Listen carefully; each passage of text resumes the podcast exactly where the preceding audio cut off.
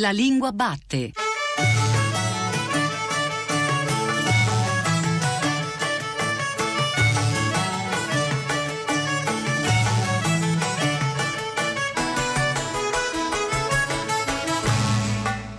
Alle ascoltatrici e agli ascoltatori che ci stanno seguendo ora su Radio 3. Io sono Giordano Meacci e questa è La Lingua Batte, la trasmissione che ogni domenica va alla scoperta della lingua italiana. Oggi, 10 febbraio, compleanno di Bertolt Brecht, il poeta che ha raccontato di François Villon, di come morì mentre fuggiva alla prigione e di come la sua anima insolente resterà viva a lungo. Parleremo di lettere e racconti dal carcere, di parole che non vogliono essere ingabbiate o, peggio, incasellate in un luogo comune, di storie che restano grazie alla forma e di forme che si liberano per poi regalarsi a sintassi costruite apposta per la loro liberazione.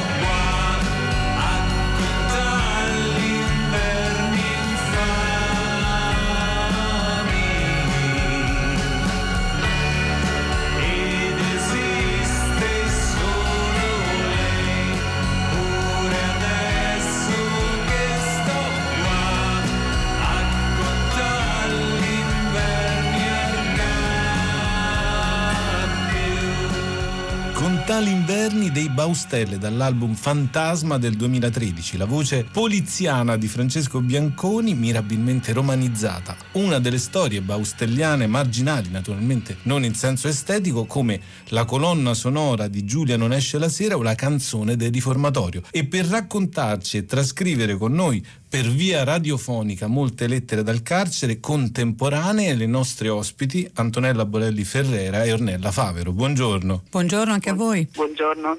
Antonella Bolelli Ferrera è giornalista, scrittrice conduttrice radiofonica. Ha scritto tra l'altro Border Life e Inquiete, storie di artiste sublimi e femmine dannate. Ideatrice e curatrice del premio Goliarda Sapienza Racconti dal carcere e curatrice dei libri di racconti nati dal premio. Volete sapere chi sono io? Siamo noi, siamo in tanti, ma la vita, il giardino di cemento armato, all'inferno fa freddo e ultimo uscito per Giulio Perrone editore avrei voluto un'altra vita. Ornella Favero è giornalista e scrittrice. Nel 1997 ha dato vita insieme a un gruppo di detenuti alla rivista Ristretti Orizzonti, di cui è direttrice e che è una rivista realizzata nella casa di reclusione di Padova. È responsabile del centro di documentazione Due Palazzi e ha curato le pubblicazioni di Ristretti Orizzonti, Donne in sospeso, L'amore a tempo di galera, I buoni dentro, i cattivi fuori, Ragazzini e ragazzacci, Parole in libertà tra carcere e scuola, Spezzare la catena del male. Nel 2017 ha pubblicato per le edizioni Gruppo Abele il libro Cattivi Vivi per sempre, voci dalle carceri, viaggio nei circuiti di alta sicurezza. Ecco, eh, Antonella Bolelli vuole raccontarci il premio Goliarda Sapienza? Eh, sì, eh, dunque il premio Goliarda Sapienza nasce nel 2010. L'idea mi venne durante proprio eh, la preparazione di una puntata radiofonica proprio per Radio 3 in cui mi imbattei in Goliarda Sapienza, una scrittrice che allora era semisconosciuta qui in Italia e che aveva vissuto un breve breve periodo di carcerazione e da quel periodo nacque eh, questo romanzo breve, L'Università di Rebibbia, che eh, mi colpì moltissimo e pensai che insomma comunque fu per lei uno, una buona occasione perché nessuno voleva mai pubblicarle niente e fu quella l'occasione in cui invece un editore accettò di pubblicarle questo libro. Allora dissi perché non dare questa opportunità anche ad altre persone sconosciute che si trovano in carcere? E così cominciò questa avventura. La particolarità del premio Goliarda Sapienza Sapienza è quella di coinvolgere le persone detenute, ma di abbinare loro in qualità di tutor dei grandi scrittori e in questi dieci anni tutti i grandi scrittori italiani praticamente hanno partecipato a questo progetto. Sì, e tra l'altro io mi sono appuntato un incipit che è quello che dà il titolo all'ultimo libro ed è un incipit fulminante. Te la senti? chiese lui, risoluto come sempre. Sì, papà, risposi, avrei voluto un'altra vita, ma non avevo scelta, lo dovevo fare. Quindi è proprio anche dal punto di vista estetico che noi racconteremo questa esperienza. Ma Favero, lei è direttrice di Ristretti Orizzonti, si parla di estetica. Quello che lei fa è questo sito di cultura e informazione dal carcere ed è una realtà anche linguistica e letteraria. Eh, sì, cioè, diciamo che ha al centro proprio la scrittura, il racconto di sé, la testimonianza. E anche perché noi crediamo che anche in questo momento in cui è così respingente la società, diciamo, il racconto di sé, la persona che affronta la propria storia, la, il modo in cui è arrivata al reato, così e ha il coraggio di parlarne, di affrontarla anche pubblicamente, è eh, l'unica strada forse per eh, in qualche modo creare dei ponti con la società esterna. Tra l'altro questo tipo di scrittura e di racconto di sé è centrale nel progetto che noi abbiamo con le scuole, ne portiamo migliaia di studenti in carcere e fuori alcune persone detenute a raccontare e io vedo che eh, raccontare come si può arrivare al reato è fondamentale perché poi sentire il racconto di sé, leggere storie di persone che sono storie a volte di scivolamenti, di piccoli passi in direzione sbagliata, di bivi a cui si fa una scelta, una piccola scelta sbagliata che poi finisce per trascinarti, portarti dentro un disastro. Ecco appunto una piccola scelta sbagliata, Favero. Ritornando all'introduzione dell'ultimo libro, eh, Avrei voluto un'altra vita, lei scrive, eh, Bolelli, anche se non sono arrivato in finale, sono felicissimo di aver partecipato, l'arricchimento per me è stato davvero importante ed è la lettera di uno dei partecipanti partecipanti a questo concorso. Lei segna subito un tempo e, e una cosa fondamentale in questa introduzione. Non si può parlare dei racconti di questa antologia senza dire di ciò che ci sta dietro delle persone. Un po' questa anche la particolarità non solo linguistica del testo. Esatto, esatto, sì, perché con queste persone in particolare nelle ultime edizioni in cui abbiamo organizzato proprio un vero e proprio laboratorio di scrittura, prima diciamo i detenuti che desideravano partecipare mandavano i loro scritti, invece nelle scorse edizioni abbiamo organizzato un laboratorio, quindi si è creato anche un rapporto con queste persone perché il laboratorio è andato avanti per tre mesi e mezzo. Quindi noi ci vedevamo più volte eh, in diretta video, in e-learning e parlavamo con queste persone perché insegnavamo loro la scrittura e loro ci ponevano anche eh, una serie di, di, quesiti. Noi avevamo anche dato la libertà di scrivere eh, dei racconti di fantasia. Abbiamo però notato che la maggior parte di loro poi scriveva di se stesso, tranne uno che ha scritto un racconto straordinario, devo dire, di fantascienza, molto bello. Quindi continua la, la questione del racconto di sé, Favero. Io mi sono segnato tra i vari testi eh, raccolti da Distretti Orizzonti e la testimonianza di un detenuto sottoposto al regime eh, del 41 bis e c'è questo racconto di lui 12 anni prima di questo testo in cui dice quando con altri paesani venimmo a sapere di un nostro amico che era stato declarato classificato, quindi era passato dal 41 bis alle sezioni comuni, lui dice feci le corna, che era un gesto particolarmente significativo, però 12 anni dopo scrive eh, sono arrivato al punto che oggi mi auguro sinceramente che venga accettata la mia istanza di declassificazione, altro che disgrazia, come l'avevo definita 12 anni fa. Quello che colpisce, oltre al mutamento di percezione, Favero, è proprio la gestione sintattica di questo mutamento, proprio come lui racconta questo mutamento eh, di visione del mondo. Sì, ma eh, credo che sia un passaggio fondamentale e dirò di più che è un passaggio fondamentale anche se vogliamo davvero fare la lotta alla criminalità organizzata anche a partire dal carcere, perché in questo passaggio c'è la consapevolezza che quando si tengono le persone per esempio per decenni in alta sicurezza no? diventa quasi uno status quindi eh, l'allontanamento dalle organizzazioni criminali di appartenenza è molto difficile quando le persone sono prima chiuse in un regime come 41 bis in cui non comunicano con nessuno e poi passano in alta sicurezza e stanno tra di loro e dialogano solo con i loro simili, con persone che hanno fatto scelte analoghe. Prendere le distanze da quel passato è impossibile. Io invece oggi sperimento esattamente questo, un cambio di linguaggio, di, eh, di eh, mentalità. Proprio perché è stato permesso ad alcuni di loro di confrontarsi, di aprire un confronto con la società che è importante, un passaggio importante. Di respirare la stessa aria d'un secondino non mi va. Perciò ho deciso di rinunciare alla mia ora di libertà. Se c'è qualcosa da spartire tra un prigioniero e il suo piantone, che non sia l'aria di quel cortile, voglio soltanto che sia prigione, che non sia l'aria di quel cortile, voglio soltanto che sia prigione. È cominciata un'ora prima e un'ora dopo era già finita. Ho visto gente venire sola e poi insieme verso l'uscita. Non mi aspettavo un vostro errore, uomini e donne di tribunale. Se fossi stato al vostro posto, ma al vostro posto non ci so stare. Se fossi stato al vostro posto, ma al vostro posto non ci so stare. Bolelli, eh, quando lei parla nel, nell'ultimo libro dei detenuti scrittori, scrive questa cosa paradossale ma sia eticamente che esteticamente corretta, cioè eh, la questione della lettura. Sono donne e uomini che si sono calati nei panni dello scrittore. Poi scrive: I più avvantaggiati sono stati i detenuti di lungo corso perché i molti anni di carcerazione e la prospettiva di tornare chissà quando in libertà li hanno avvicinati da tempo alla lettura primo indispensabile passo verso la scrittura. Ecco, ci si dimentica spesso che la lettura è fondamentale per qualsiasi scrittore. Certo, non, la, la, scrittura e la lettura vanno avanti di pari passo. Può esistere soltanto la lettura, ma la scrittura senza la lettura no.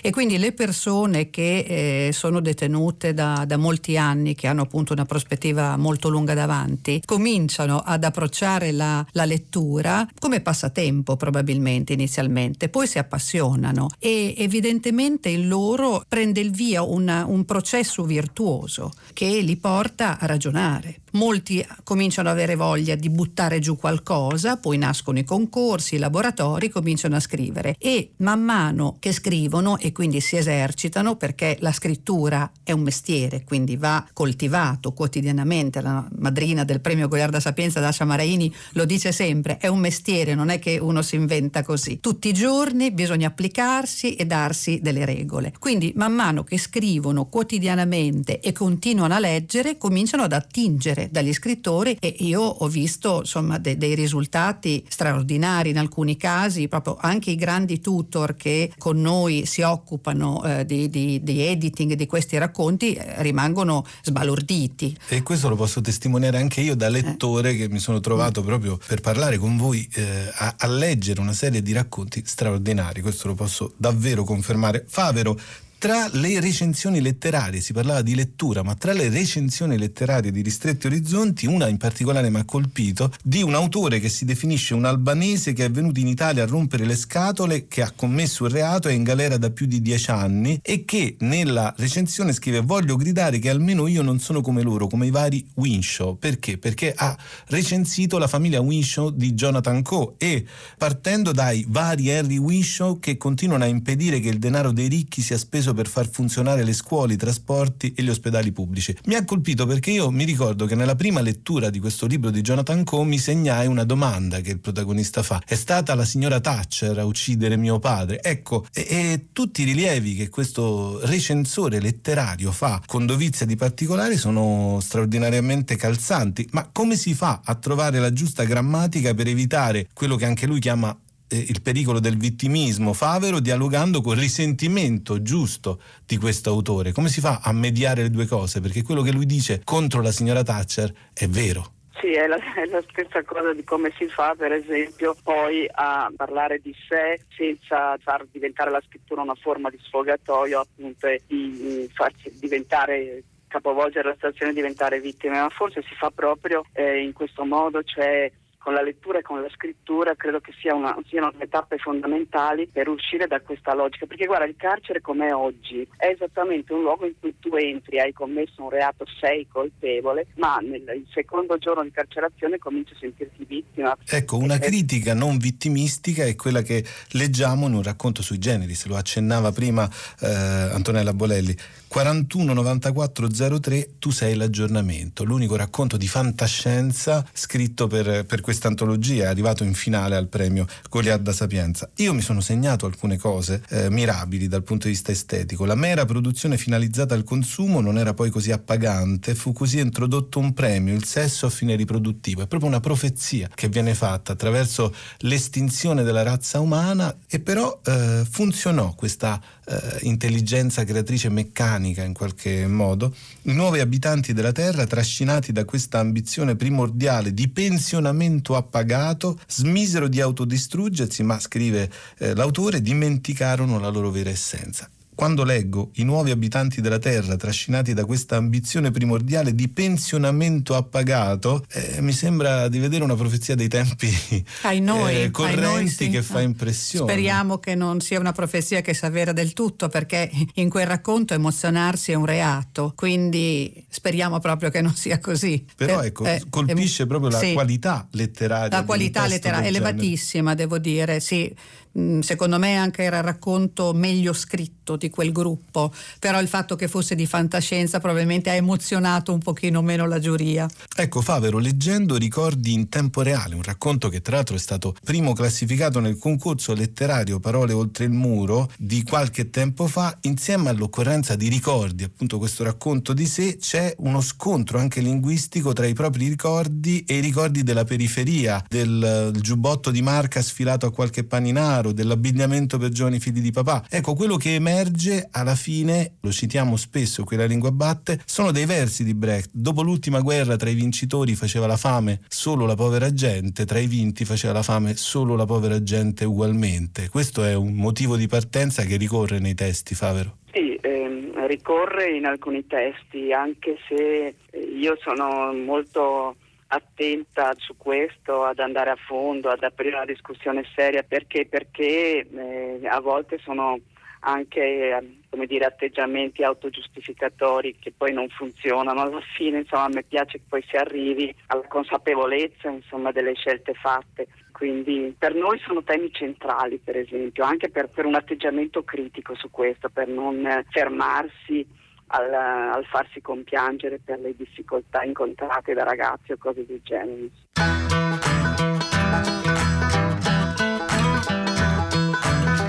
Come passa il tempo, eh, Jim? Ah, il tempo passa. Sembra ieri che eravamo sempre insieme, io, te e Bob. Ah, Bob. Povero Bob, che brutta fine. Ma tu sai che l'hanno trovato morto, chiuso in una cassaforte? Certo che lo so, sono stato io. Ti avevo detto di risparmiarlo. Appunto. Oddio mio. Jim, ma se non capisci una cosa, dimmi non ho capito. Ma non fare di testa tua, Guarda dai. che non ho fatto di testa mia. Non ho fatto di testa tua. Andiamo, dai, il capo ci aspetta giù al locale di Frank. Sempre al locale il capo, che novità. Ti ricordi Fitz la prima volta che lo vedemmo? Già. Al locale. Ricordo Fitz quella notte. Era estate. Pioveva, grandinava, c'era un metro di neve. E la nebbia copriva l'arcobaleno. Già. E ricordo anche che quella notte la macchina del capo aveva un buco nella gomma. E noi la riparammo col chewing gum. Imparare bene una lingua significa liberarsi dalla schiavitù dell'incomprensione, ma che senso ha usare inconsapevolmente le parole di due lingue riuscendo a indebolirle entrambe? Questo, più o meno, il dubbio della nostra ascoltatrice Rossella. Le risponde Valeria della Valle nella nostra Accademia d'Arte e Grammatica.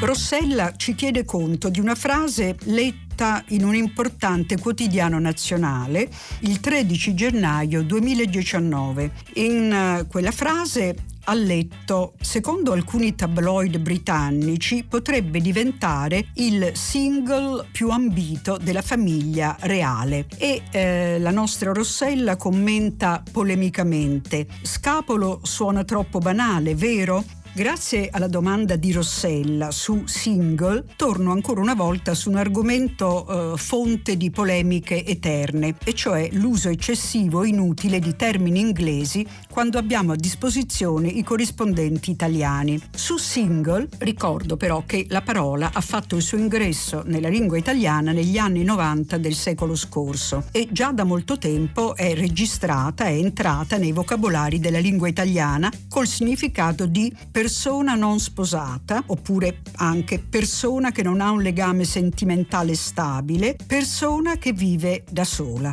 Ora, lungi da me il voler difendere un termine inglese a scapito di uno italiano, ma in questo caso devo riconoscere a single almeno un vantaggio, e cioè prima di tutto il fatto di valere sia riferito a uomo sia riferito a donna e di far anche piazza pulita dell'odioso e sorpassato zitella e dell'ormai desueto signorina. E infine, altro elemento positivo che va per eh, l'accoglimento di single è il fatto di non essere legata, la parola, al concetto di matrimonio, come invece sono scapolo, nubile, celibe, ma di potersi riferire anche solo a una situazione temporanea, proprio come nel caso del titolo di cui stiamo parlando e dal quale siamo partiti. Infine, altro vantaggio, beh, la brevità della parola. Non a caso il titolista ha messo single nel titolo, mentre il giornalista, molto correttamente, ha scritto scapolo. Ora concludo dicendo che sono ben altri, a mio avviso, eh, gli anglismi contro i quali non finirò mai di lottare e sono quelli delle istituzioni, quelli presenti nei decreti legge, quelli che continuano a rendere difficile il rapporto tra cittadini e istituzioni e governo. Quanto a single, eh, forse sarebbe bastato, ma dico ai suoi tempi, tradurre con singolo e singola, ma evidentemente quando la parola ha cominciato a affacciarsi nella lingua italiana, single è piaciuto molto molto di più.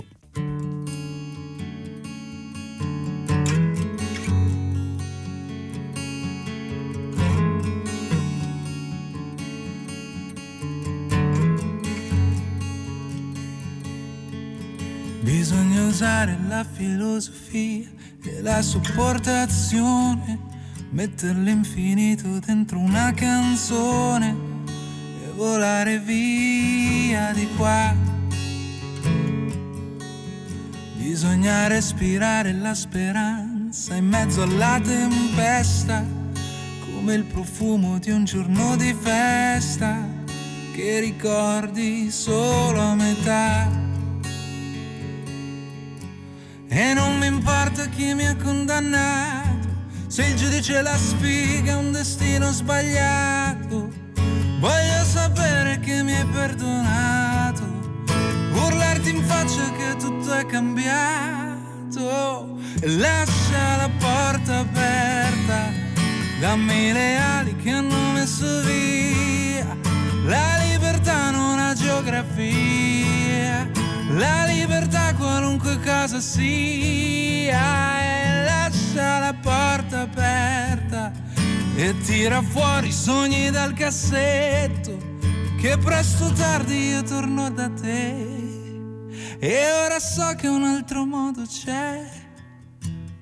Un viaggio, un figlio, una cena al ristorante la noia calda di una giornata come tante il sesso, un odore portato dal vento, la libertà d'espressione, il senso del tempo, una lettera, un segno, il cielo che tuona, addormentarsi senza il campanello che suona, le gambe che corrono e il cuore che respira e nonostante tutto il mondo che gira e lascia la porta aperta, dammi le ali che hanno messo via.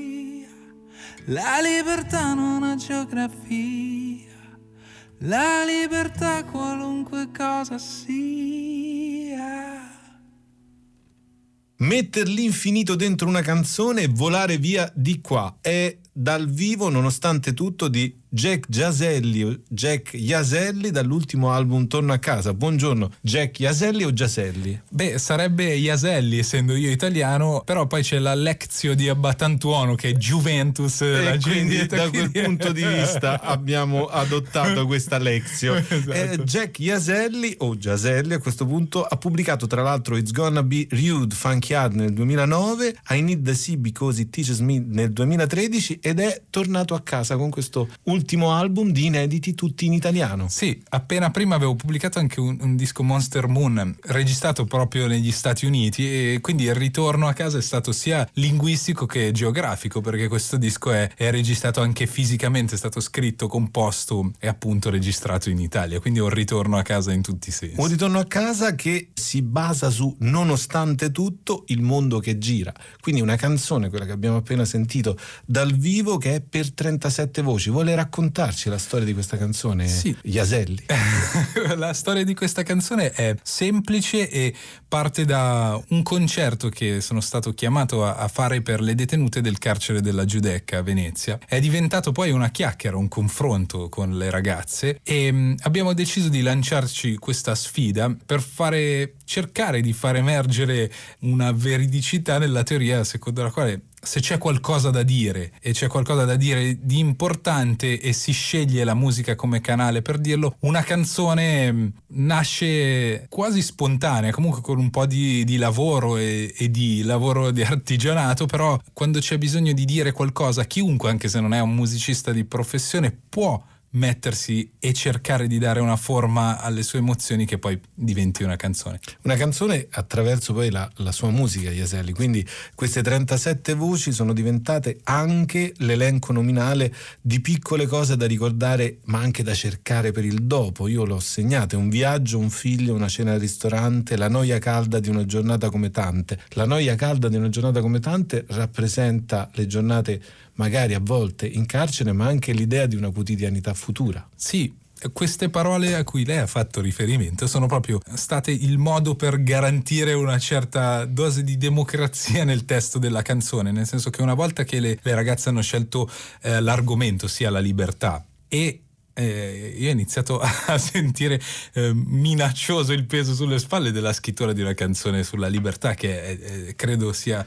Uno dei temi più più difficili. in difficili per- perché poi si rischia di cadere nella banalità, ma il mio compito in quel caso era più di ascoltare, di capire cosa fosse la libertà per chi in quel momento la poteva vedere solo da lontano. Eh, Leggo qui, e lei ha cantato, noi abbiamo ascoltato, eh, una lettera, un segno, il cielo che tuona, ma addormentarsi senza il campanello che suona. Quindi la libertà è anche un modo per eh, rilassarsi senza costrizioni di nessun tipo in nessun momento della giornata. Sì, e, e la varietà appunto di queste parole che sono state scritte dalle donne, ossia abbiamo preso un foglio e io ho detto loro scrivete la prima parola che vi viene in mente pensando alla libertà. A istinto, quindi c'è stato questo elenco che passava da disperazione a ristorante. Per me è stato quindi quasi un, uh, un un lavoro di letteratura combinatoria, no? partendo da dei paletti che avevo di cercare di far passare il loro messaggio tenendo però tutti questi termini che sono estremamente diversi tra loro perché appunto quando abbiamo riletto l'elenco eh, e siamo arrivati alla parola ristorante alcune detenute si sono messe a ridere e hanno detto ma chi è che è venuto in mente stai scrivendo una canzone e in realtà non, non c'era bisogno di parole particolarmente eh, altisonanti questa, la donna Di- che ha scritto diventa evocativa la quotidianità. appunto. sì, appunto questa donna ha detto io mi sogno ogni notte di poter essere con mio marito e mia figlia a un ristorante a mangiarmi una pizza. Per me è la cosa più poetica che ci sia nel mondo. E noi la condividiamo questa, questa osservazione. Iaselli, nel ritornello di Pirati, l'amore è dappertutto, il mare è dappertutto, ci rimanda a un verso inedito, ma che poi è il cartiglio della Fondazione De André, che è un verso inedito nelle carte di Fabrizio De André e poi è un tratto l'amore scoppiò dappertutto. È il miglior eh, auspicio che si possa insomma cercare di, di tenere a mente no? se l'amore scoppiasse anche indipendentemente da tutti gli sforzi che noi facciamo per, per cercare di concretizzarlo se scoppiasse irrimediabilmente insomma sono le parole di un grande maestro non a caso Quando saremo sarà tutto eccezionale. Io te lo giuro che sarò più razionale, metterò a posto casa e forse anche un'astronave. Quando saremo robot non ti risponderò più male, sarai pazza di me, dei miei circuiti straordinari. E sarò sempre in forma senza fargli addominali. Ti porterò a cena su Saturno e su Venere a far l'amore, saremo robot ti sembrerà meno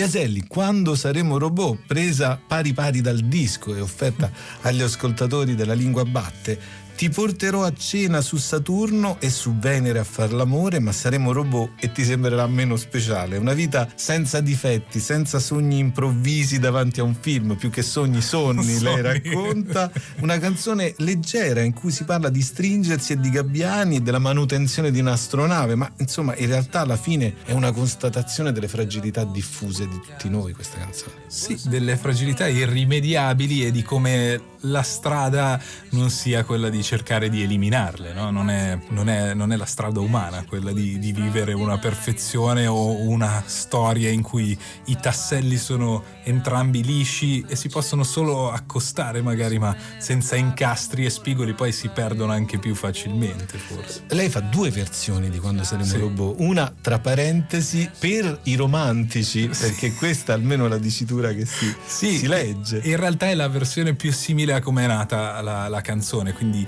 eh, chitarra voce e poco altro, mm, e quindi ha, ha una, sì, una produzione, un suono che è slegato da qualsiasi eh, componente eh, elettronica o insomma più di tanto elaborata, è proprio la versione più romantica della canzone. Sarà dolce anche sbagliare con la versione romantica è una versione romantica ma dance tra gli altri pezzi dell'album è proprio balla, no? Ma tu balla e non ci pensare che il mondo intorno esplode e tu continui a ballare e balla e ballo anch'io con non so più se il primo bacio o il nostro ultimo addio. E così però si parafrasa distorcendolo il sacro testo. Qui è quasi quando il gioco si fa morbido, i romantici cominciano a ballare. Praticamente esatto, sì. O quando il gioco sì, si fa morbido, nel senso anche di insomma, parla in realtà di una storia che non va molto bene, di una storia per quello eh, lo dicevo sì, proprio, si sbagliata tratta... quasi e i, i, confini anche di questa storia, la percezione è morbida, nel senso che non si ha spesso quella prontezza di eh, volontà di, di e, di, e quella consapevolezza così a fuoco per mettere fine a una storia sbagliata, no? E quindi si, si, continua, si, si continua, continua, a ballare. Però lei ci porterà anche alla fine di questa puntata in fondo alla notte, poi dal vivo Iaselli. Però continuando a citarla, io mi rifaccio a non ho mai voluto un'ancora, una scusa per restare, a me basta qualche stella e un po' di vento per salpare. Lei farà un tour camminante sì. da questo album, Iaselli. Sì, farò un tour camminando sulla via Francigena partendo dal punto più vicino a casa, quindi da Pavia, io sono di Milano, e arriverò qui a Roma con 800 km di mezzo e mm, tanti concerti e tanti incontri perché appunto quello che mi stimola nel fare questo tour è proprio raccontare quello che, che, succede e il nostro paese in una dimensione che credo tutti abbiamo bisogno di ascoltare che è fatta di cose un po' più lente, più piccole e credo anche di una maggior fiducia eh, di quella che siamo portati a credere che ci sia. Abbiamo mille luci in città, ma quel che ci interessa realmente resta nell'ombra. Cammino finché basta, finché trovo il posto giusto per restare da solo, dove tutto torna. Non voglio stare senza piaceri, non posso stare senza dolore, che Dio mi protegga dal gelido freddo delle giornate normali, quando i dubbi entrano svelti dalla finestra, la gloria sbiadisce e nulla più resta, se non l'incanto banale di un tramonto infernale. In mezzo alla notte c'è un buio profondo, c'è l'inizio di tutto e c'è la fine del mondo. In fondo ad ogni notte qualcuno ha visto Dio e se il mondo ha ragione, allora il matto sono io. Antonella Benucci insegna didattica delle lingue moderne all'Università per stranieri di Siena, dove ha diretto tra l'altro il centro linguistico e il master in didattica dell'italiano stranieri. Tra i suoi libri ricordiamo con Veronica Bianchi e Elisabetta Tronconi L'ora di italiano, manuale di italiano per stranieri negli istituti penitenziari, edito da Guerra nel 2010, e i più recenti con Giulia Isabella Grosso, Plurilinguismo, contatto e superdiversità nel contesto penitenziario italiano per Pacini nel 2016 e buone pratiche e repertori linguistici in carcere, Aracne 2017. Su questo l'ha intervistata per noi Cristina Faloci.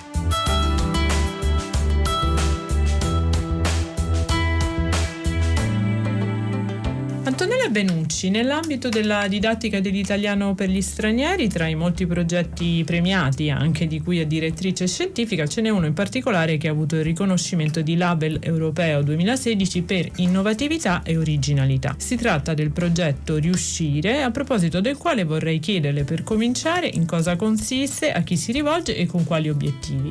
Dunque, il progetto Riuscire era un progetto che prevedeva la collaborazione eh, di vari eh, soggetti per la costituzione di una rete internazionale e in particolare era una proposta di analisi di una eh, delle più importanti problematiche inerenti alle società contemporanee a forte presenza migratoria. Dunque la gestione della diversità linguistica e culturale in un eh, contesto di emarginazione quale è quello penitenziario. Il progetto coinvolgeva oltre all'Università per stranieri di Siena, che era il capofila, l'Università di Bamberg in Germania, l'Università Autonoma di Barcellona, eh, Paris 7 di Derot eh, in Francia, eh, Fernando Pessoa in Portogallo e l'Istituto Superiore di Studi Penitenziari in Italia, che oggi è Direzione Generale della Formazione.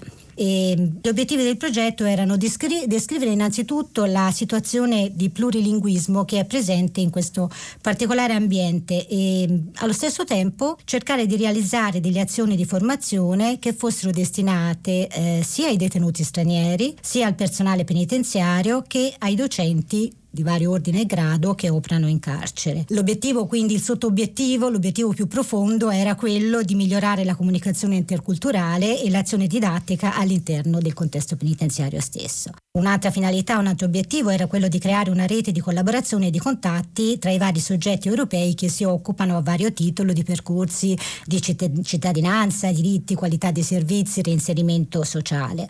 Individuare poi anche delle pratiche educative presenti nei paesi coinvolti nel progetto eh, in modo da costruire dei criteri metodologici e eh, di valutazione che fossero condivisi. E infine elaborare un portfolio che fosse non soltanto linguistico come sono la maggior parte dei portfoli, ma anche professionale, quindi uno strumento eh, innovativo eh, e informativo perché al tempo stesso eh, dà eh, indicazioni sia sulle competenze linguistiche che su quelle eh, di un eh, futuro auspicabile impiego nel mondo del lavoro. Quindi è un progetto ambizioso su più fronti, ma che tipo di buone pratiche sono emerse in questo ambito nell'analisi delle realtà carcerarie europee? Innanzitutto vorrei dire che fortunatamente circa l'88%, 87% delle pratiche che abbiamo censito è risultato buono e questo è già eh, un, un, notevole obiettivo che è stato raggiunto. Poi la, la maggior parte delle buone pratiche raccolte eh, riguardano la formazione professionale dei detenuti, anche se devo dire che pochissime tra queste pratiche prevedono una esplicita attenzione agli stranieri. Comunque una differenziazione in tal senso la troviamo in Italia, unicamente in Italia rispetto agli altri paesi. Poi abbiamo delle pratiche sui linguaggi che mirano mh, mm, a sviluppare delle capacità di espressione grazie all'arte in generale, ad attività alternative come i laboratori teatrali, eh, di cinema, danza, pittura e sono soprattutto le attività teatrali che prevalgono eh, in questo ambito e sono tutte pratiche che eh, sono presenti anche in Italia, non soltanto negli altri paesi. Poi abbiamo mh, delle pratiche che sono volte a favorire la ricostruzione sociale, queste sono soprattutto presenti in Francia, sono attività di supporto al detenuto per il suo percorso di riabilitazione, reinserimento sociale, anche in contatto con le famiglie di origine ove presenti eh, nel, sul territorio comunque raggiungibili. Eh, abbiamo anche delle pratiche eh, indirizzate alla formazione, all'aggiornamento e alla riqualificazione degli operatori penitenziari infine ovviamente delle pratiche che riguardano l'insegnamento della L L1 della lingua materna o della lingua seconda nel caso eh, dello straniero e corsi di scrittura che sono sempre molto presenti in carcere e sono utili per eh, aiutare il detenuto a prendere coscienza del proprio essere e anche ad esprimere i propri sentimenti. Devo dire che sono poco presenti ma per ovvi motivi eh, corsi di informatica e i corsi di e-learning. È ovvio il motivo eh, perché salvo alcune realtà come possiamo trovare in, in Spagna non è facilissimo introdurre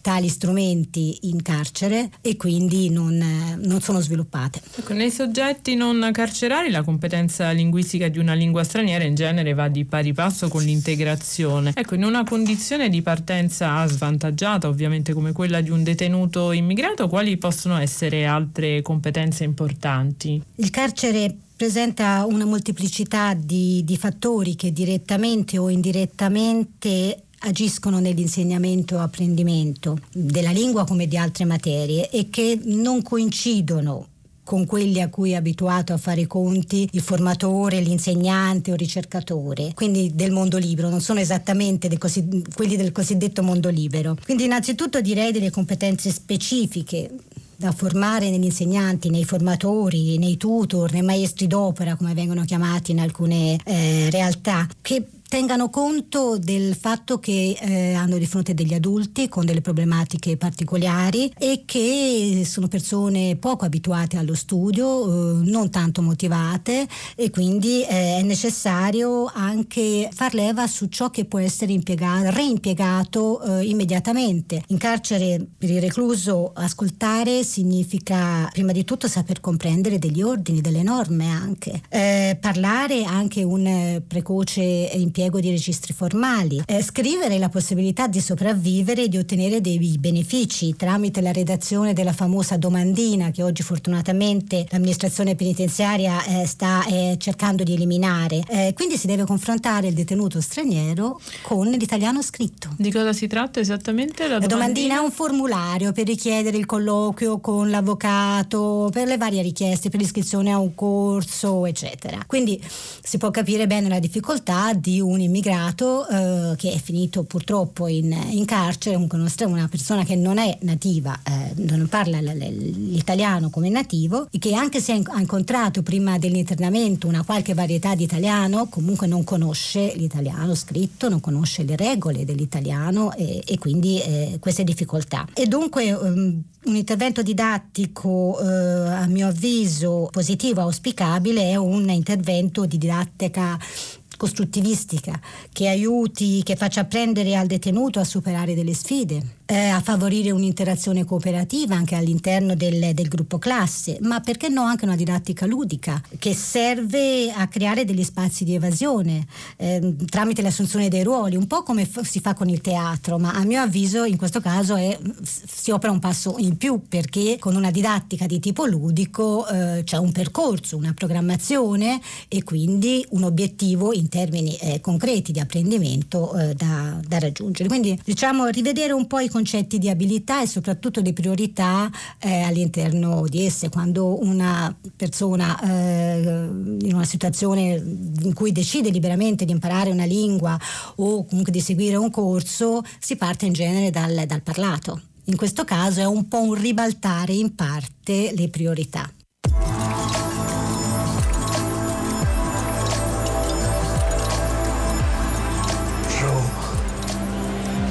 Città senza vergogna. Ora tu, Napoli mia, sei diventata una città senza vergogna. Scusami Fabio, scusatemi, a me mi pare che questo Shakespeare abbia vissuto fra le strade della mia città.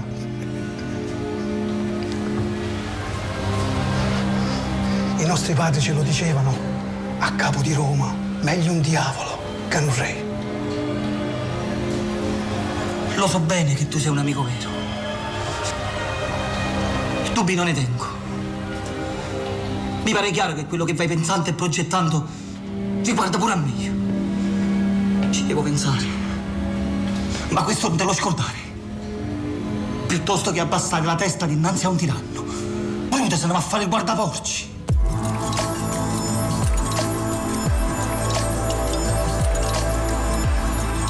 Antonella Benucci, le più recenti ondate migratorie, lo sappiamo, hanno portato nuove necessità nella crisi attuale della gestione di questi fenomeni. In che misura hanno condizionato anche le metodologie più tradizionali dell'apprendimento dell'italiano L2? I problemi che in genere eh, denunciano i formatori sono in primo luogo la discontinuità di frequenza, l'abbandono dei corsi, eh, l'inadeguatezza del materiale didattico, anche se l'editoria italiana negli ultimi 20 anni eh, ha fatto dei, dei, passi da gigante eh, in, questo, in, questo, senso. Quindi una programmazione troppo rigida deve prevedere eh, una suddivisione del materiale eh, del programma in moduli, in, in, segmenti completi in se stessi, in unità che siano capitalizzabili e reimpiegabili soprattutto nell'immediato del vissuto quotidiano. Dare molta importanza quindi agli aspetti, ai fattori di natura pragmatica, di natura sociolinguistica, di natura interculturale. Infatti sono questi, eh, questi, aspetti che possono compromettere la, la, riuscita di scambi comunicativi, prima ancora del possesso eh, completo delle regole di grammatica. Menucci, lei lo ha accennato poco fa, l'Italia è all'avanguardia insomma, in questi ultimi anni per l'editoria che tratta di questi temi, ma voi in particolare avete prodotto una piccola manualistica, che cosa ne, ne è uscito di queste esperienze? Certamente sì, ehm, abbiamo prodotto dei, chiamiamoli manuali, comunque degli strumenti eh, pratici che eh, a mio avviso hanno di positivo il fatto che ehm, sono stati ideati, sono stati concepiti sulla base di un'attenta analisi dell'ambiente, un'attenta analisi della comunicazione nell'ambito eh, penitenziario. Per quanto riguarda eh, il i corsi di lingua eh, a livello generico abbiamo prodotto un manuale, l'ora d'italiano, che è un manuale che raccoglie dei moduli riguardanti gli aspetti più importanti della vita quotidiana del detenuto. Ed è un materiale che eh, si fonda su un concetto di abilità eh, comunicativa parziale vale a dire si mira a far raggiungere un obiettivo parziale di competenza comunicativa in poco tempo, però che permetta poi di interagire al eh, detenuto. E infine con Riuscire, con Deport, il progetto precedente a Riuscire, con Riuscire stesso, abbiamo prodotto 14 quaderni eh, didattici, ciascuno per una professione, per professioni che comunque eh, sono di maggiore interesse, non solo per il detenuto, ma anche per l'immigrato in genere, e sono dei quaderni che mirano italiano hanno l'ambizione eh, di portare ad un uh, livello accettabile per uh, iniziare una professione uh, con 30 ore di didattica purché affiancate da un corso professionalizzante. Questi materiali li abbiamo usati appunto anche al di fuori del carcere, abbiamo sperimentato a Siena con eh, Cescot un materiale che era quello di aiuto cuoco e addetto ai servizi di ristorazione, erano presenti 19 eh, rifugiati e di, questi, di queste 19 persone eh, 18 hanno trovato immediatamente un impiego dopo aver seguito eh, il corso sia di lingua settoriale che eh, professionalizzante. E quali sono questi settori verso cui i detenuti, a parte appunto l'aiuto, l'aiuto cuoco, in quali altri ambiti che necessitano evidentemente anche di un'educazione linguistica eh, precisa, mirata? Sì, sono operatori dell'industria alimentare. In carcere mm, si sa sono presenti eh, attività legate o eh, comunque che vengono coordinate da alcune aziende dell'industria alimentare. Porto alcuni esempi, per esempio nel carcere di Augusta eh, c'è un laboratorio per la pasta di mandorle, non so, sappiamo a Padova il panettone, quindi questo senz'altro. Operai edile, in qualche modo ci sono delle attività che possono essere svolte, operai agricolo manutentore del verde, appunto aiuto cuoco o operatori del settore zootecnico. Eh, se mi permette vorrei citare un esempio a cui tengo molto. Eh, ho visitato qualche anno fa le, con- le, colonie penali della Sardegna, Isarenas, eh, e sono Mamone e sono eh, dei posti in cui il detenuto eh, svolge una, queste attività professionali con un maestro d'opera che appunto eh, fa da tutor e addirittura anche di operatore di scuderia eh, quindi sono delle belle realtà, devo dire, eh, come altre che ho visto in altre occasioni di visite, il carcere femminile della Giudecca, dove abbiamo un laboratorio di sartoria, quindi abbiamo delle realtà di eccellenza in Italia. Se mi permette, quello che a mio avviso potrebbe essere un punto di criticità in tutto questo è che in Italia abbiamo sì mh, mm, molte idee, molti progetti molto buoni, molte buone pratiche, c'è forse un po' di mh, mm, scarso raccordo eh, a livello nazionale e, e un po' di frammentarietà per quanto riguarda queste iniziative. Caro Red, se leggerai questa lettera vorrà dire che sei uscito. E se sei arrivato fin qui, forse hai voglia di andare un po' più lontano. Ricordi il nome della città, vero? Zihuatanejo. Mi servirebbe un uomo in gamba per aiutarmi nel mio progetto. Spero proprio che tu venga. C'è anche una scacchiera che ti aspetta. Ricorda, Red, la speranza è una cosa buona, forse la migliore delle cose. E le cose buone non muoiono mai. Spero che questa lettera ti trovi. E ti trovi bene. Il tuo amico Andy.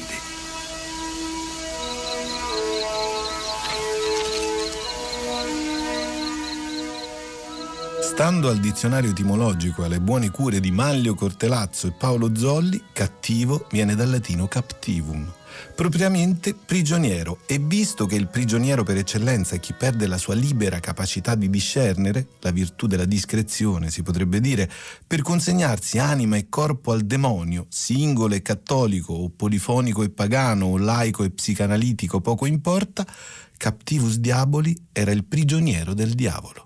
Poi si è perso il genitivo ed è rimasto il cattivo, per semplificare, con tutta la congedia e la legione di significati e di ritorni che questa parola comporta.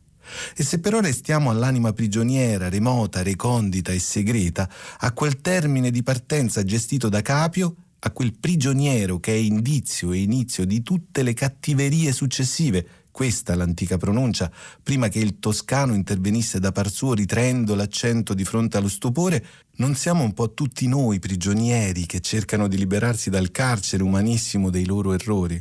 Prigionieri di questo nostro girovagare alla ricerca di senso che ci accomuna tutti sotto la prigione sparsa e larghissima di questo cielo che, stando stavolta all'Ecclesiaste, fatica a trovare per noi qualcosa di nuovo.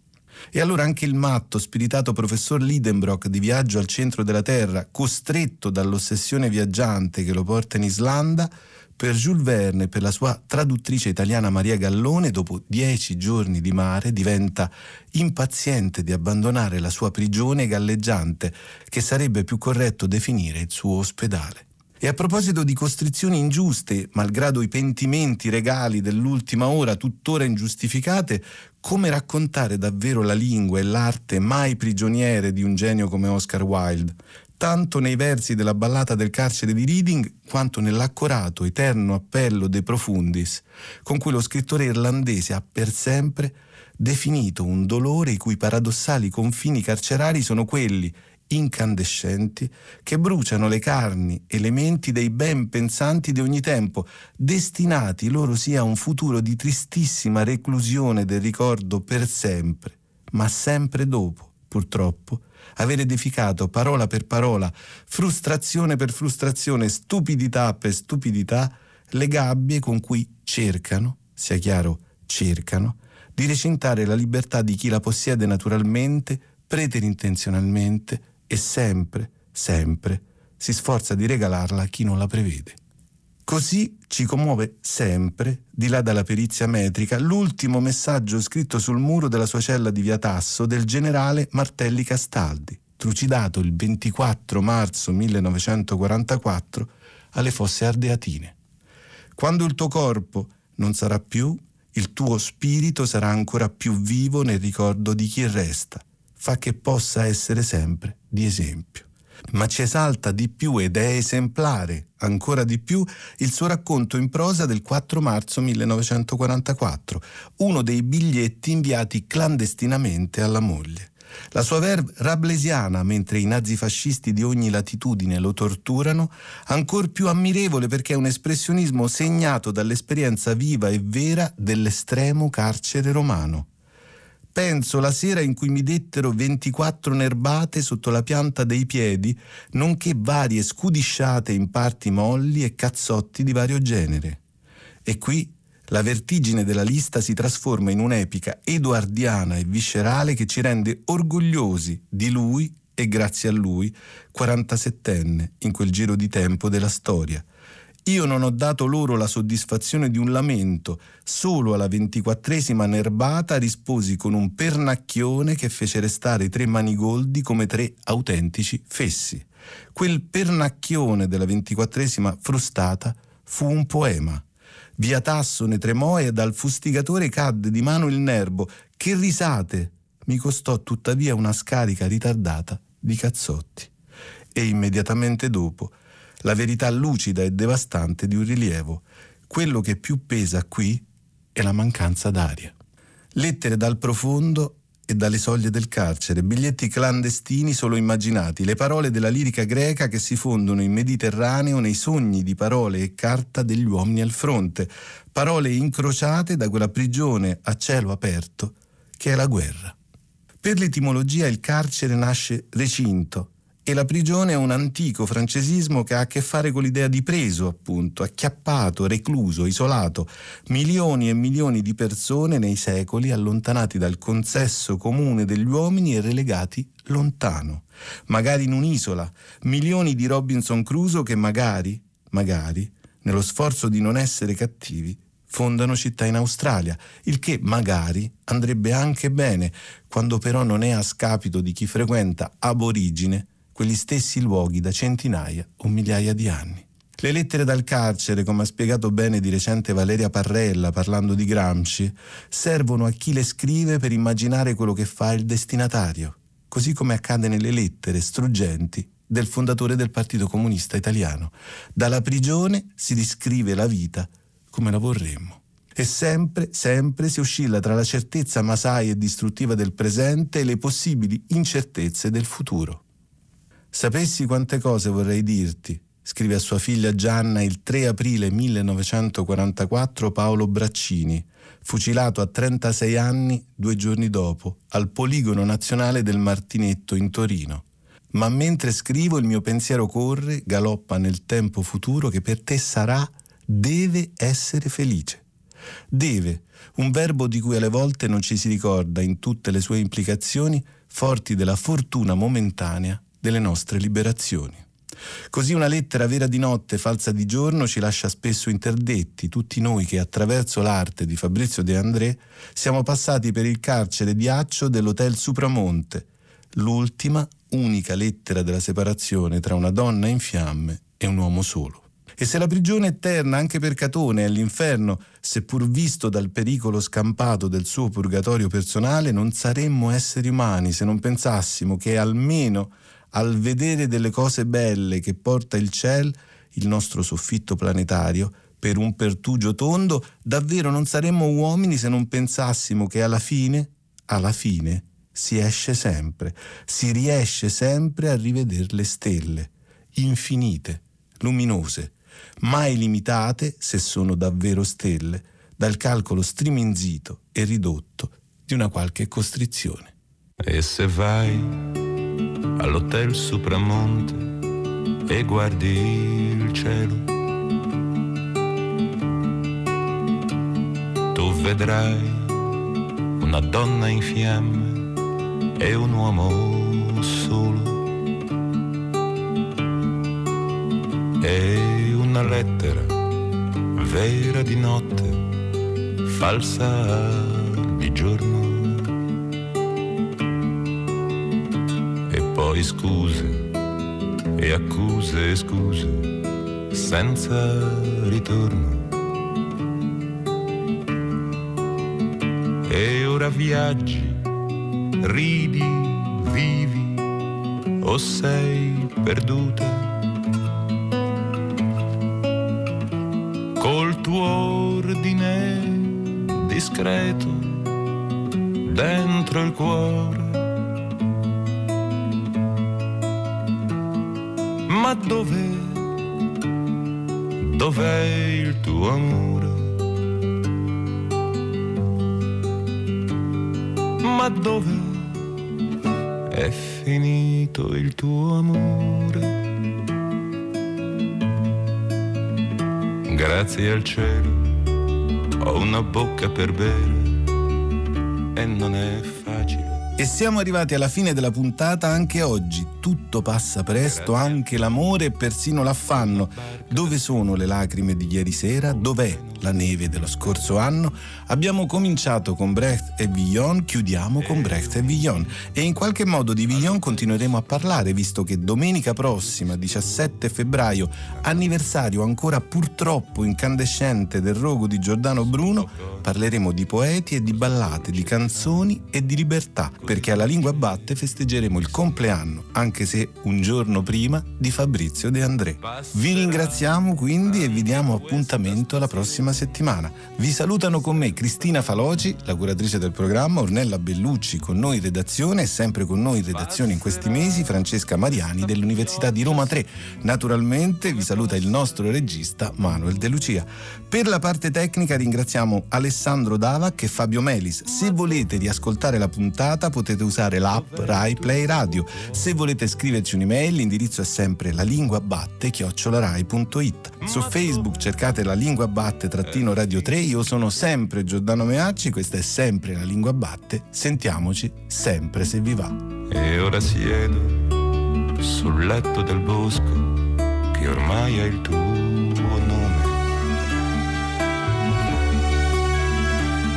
Ora il tempo è un signore distratto, è un bambino che dorme.